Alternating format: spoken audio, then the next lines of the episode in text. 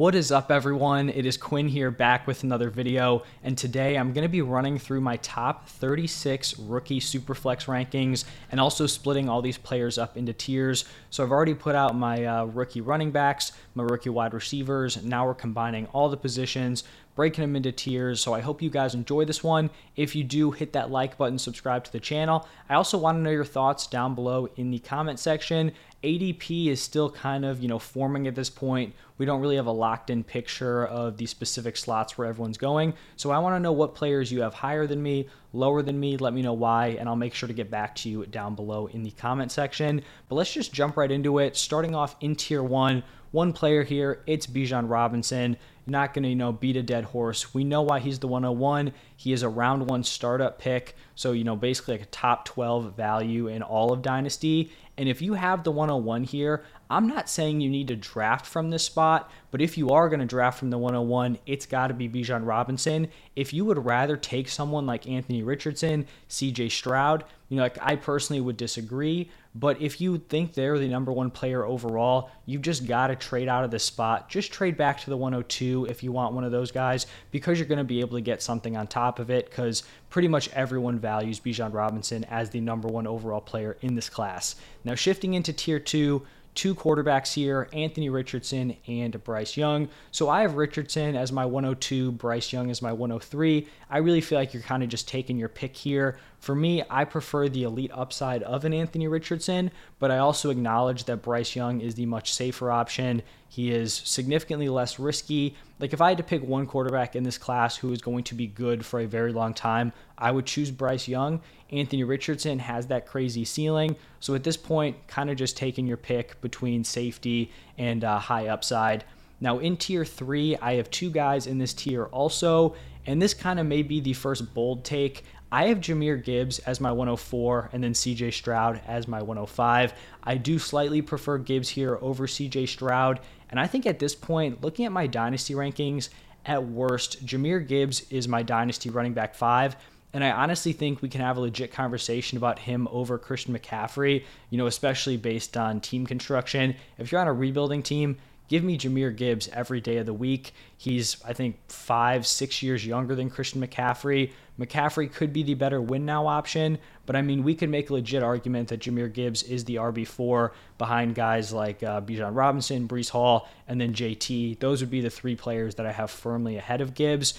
12th pick in the draft, crazy draft capital for a running back. He's an elite receiving prospect.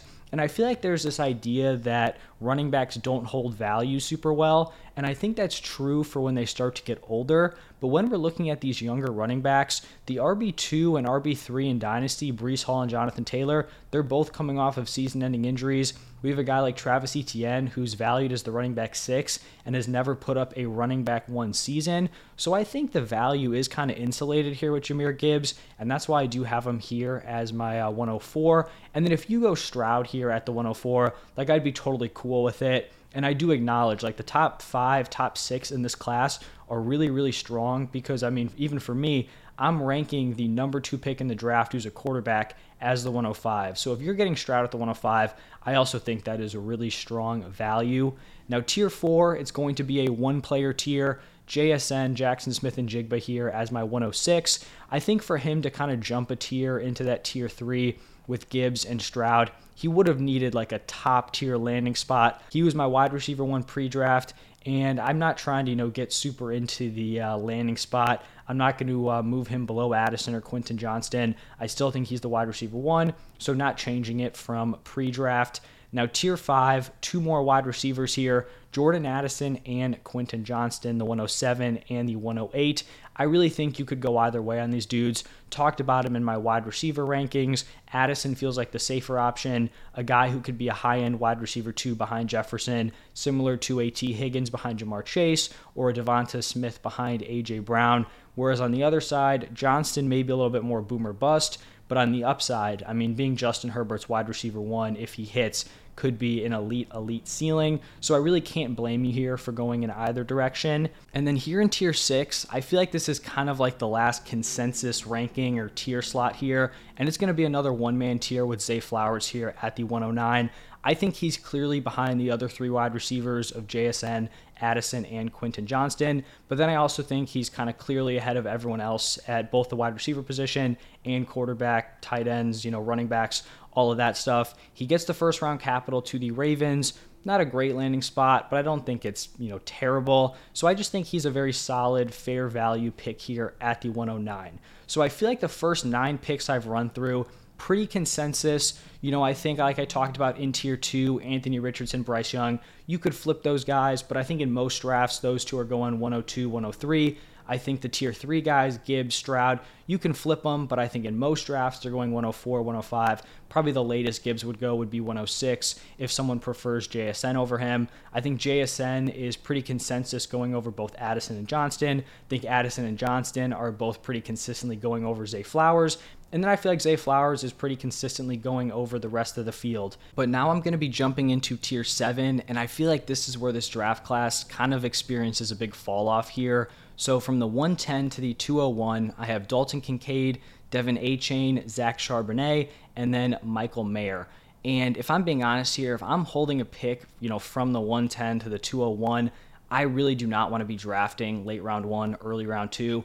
I want to be moving back into the late second because looking at Kincaid here, right? He's my 110. I really like him as a prospect. I love the landing spot but I definitely do not want to be using a 110 pick on this guy. We know tight ends are kind of slower to develop, so it's probably going to be tough for him to gain value super early on. And then even like looking at these running backs, I talked about them in my running back video. I feel like one of these dudes is probably going to slip into like the 203, 202 somewhere in there, and I'd be fine drafting them there but I'm not trying to draft Achane at the 111, Charbonnet, you know, sharing a backfield with Kenneth Walker at the 112. Like, I think in my rankings, they're going to slide in here, but do I actually want to be spending that draft capital on them? Personally, no. Michael Mayer here at the uh, 201. He falls out around one. I don't really think it's a huge deal that he ends up going round two. Still a very solid prospect uh, going to the Raiders. But like I said, would rather kind of punt this overall position. If you can turn the 110, the 111, 112, any of those picks into a 2024 first, even if it's on a top team where you think it's probably going to be a later 2024, I'd be totally willing to do that. Um, or if you want to package maybe a second round pick, try to get into that top six, top five in this class, which is really, really strong. I'd pretty much just be doing anything in my power to not be drafting from this spot. So now shifting into tier eight, and this is really where things kind of just get all over the place. So this is going to be a massive tier. I'm just going to run through the names and then just kind of talk about some of these dudes. So from the 202 to the 301, I have a run of Josh Downs, Will Levis, Kendre Miller, Marvin Mims, Jonathan Mingo, Tank Bigsby, Sam LaPorta, Tyjae Spears, Jalin Hyatt, Roschon Johnson, Rashee Rice, and then Hendon Hooker. So I don't think there's going to be a ton of consensus in this range. You know, like in previous years, we kind of know what guys are going 201, 202, 203, 204, at least a range of players.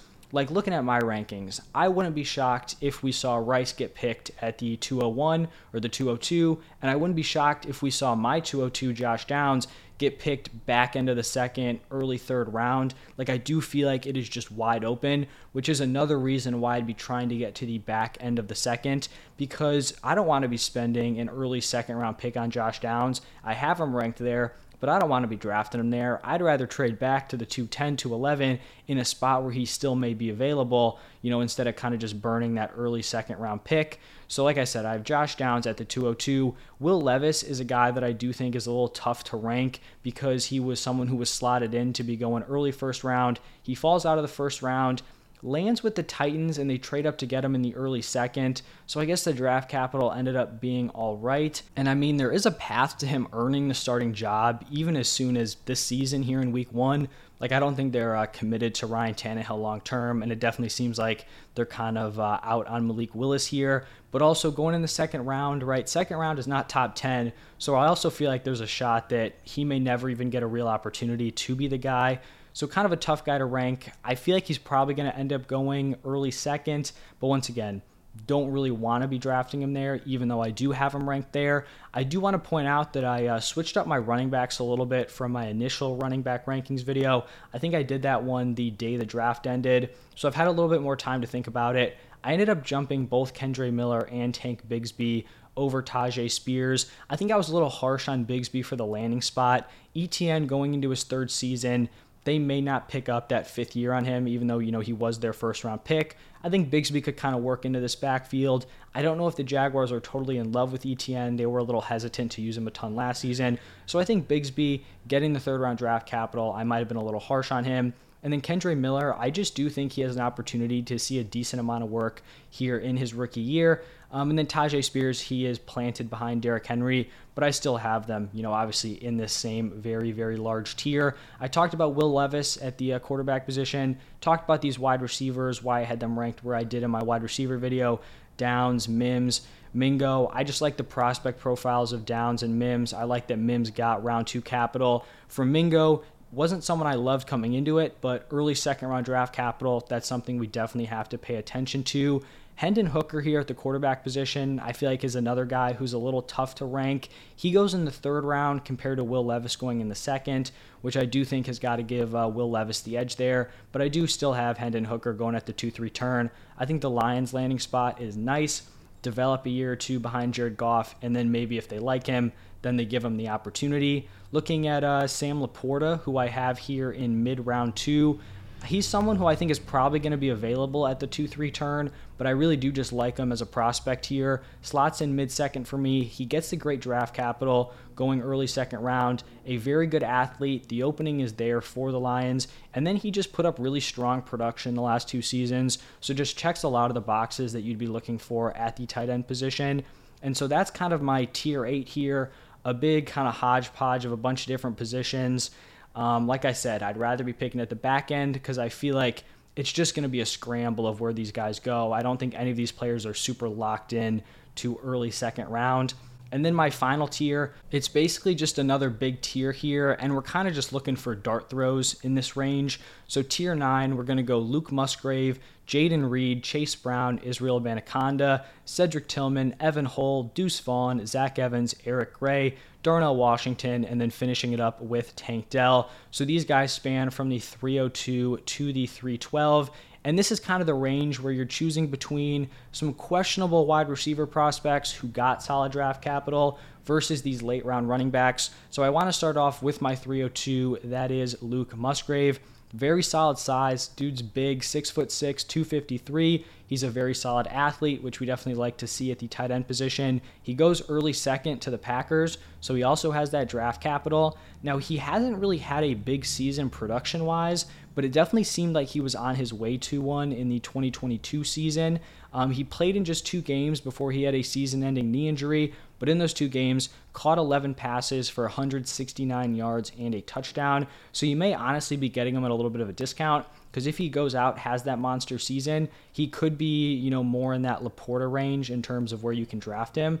So you might be getting him at a discount. Then I have uh, Reed, who I talked about. Don't really love the profile, but he gets the second round draft capital. And then we see a ton of these running backs here. Chase Brown, Abanikanda, Tillman at the wide receiver position, nothing crazy. Hull, Deuce Vaughn, Zach Evans, Eric Gray.